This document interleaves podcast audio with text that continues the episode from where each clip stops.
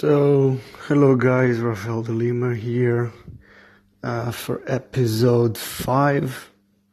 5 or 6, I don't even remember. Uh, it's been some time, I'm not recording anything. Uh, I'm still working on my wine truck. Um, paperwork in Portugal is one of the craziest things I've ever seen. It's been very challenging here to uh, do anything that involves town halls or any kind of public authorization. It takes so long, it's unbelievable. Um, but still, things been fine. Truck is almost ready. I'm almost ready to go around the country uh, and get people to taste Portuguese wine. Uh, which, by the way, I must say, um, it's unbelievable for the quality of wine you get under 10, 15 euros at the supermarket. It's just unbelievable. I could never see that. For you to have an idea, I worked in uh, luxury hospitality for the last five, six years uh, in six different countries. Worked for the brands like the Ritz Carlton, Rosewood, Kempinski, Michelin stars restaurants. And uh, while in London, I took advantage to do the WSET uh, wine and spirits courses. I'm enrolling for the last level, for level four, the diploma. Um, this year, if everything goes well, or at the beginning of 19. And for you to have an idea, if you're listening from the United States, for what you would buy here for five euros, which is about seven dollars, let's say, in the United States, to get the same quality, you would have to spend maybe about twenty dollars, probably. It's it's crazy the quality uh, for the and the value that the wine has here in in Portugal. Uh, if you're listening from Switzerland, I lived in Geneva for about eight months. I couldn't find anything below 20, 25 Swiss francs and it wouldn't be of great quality. To have this quality, the cheapest I found in Switzerland was about 55 to 60 francs, which it's kind of like the same in dollars, roughly.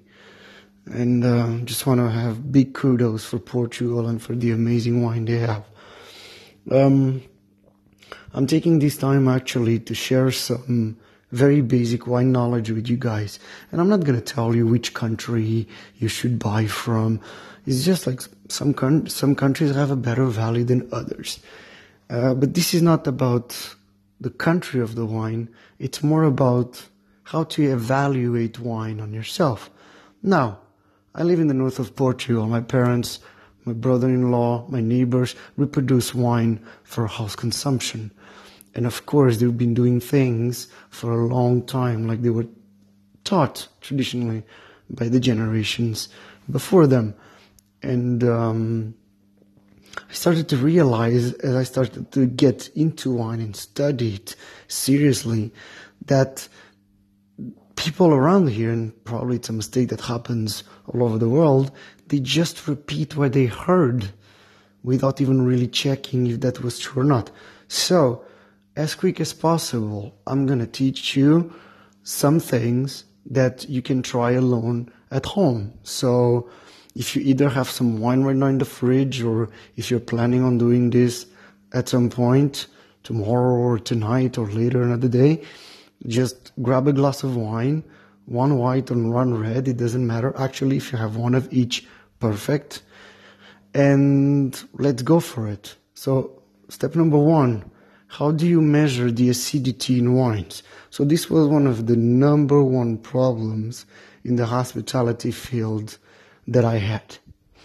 And over time, I started to realize that people confuse herbaceous tastes, let's say grass, and flavors with acidity. Acidity is not a flavor. You can't get acidity as a flavor.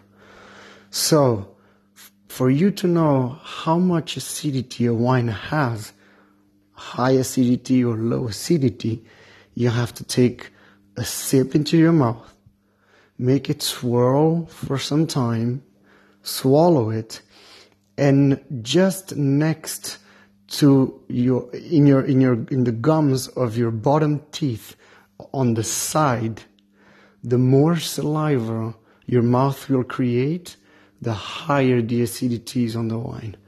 That's how you know if the wine has acidity or not. It's not a flavor. It's about how much saliva your mouth creates once you swallowed or you spitted wine.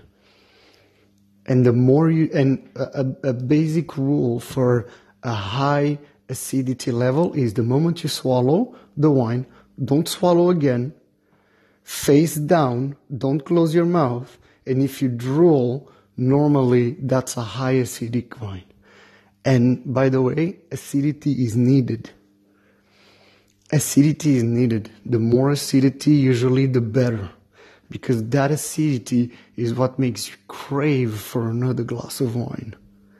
So that's how you measure acidity, how much saliva you create after you swallow the wine. Remember, it is not a flavor, it is not an aroma. If you go to a restaurant and you try a wine, the sommelier asked you, don't say it tastes too acidic because it's not a flavor and it's not an aroma. Okay? And that works. Everything I'm going to tell you works for white and red.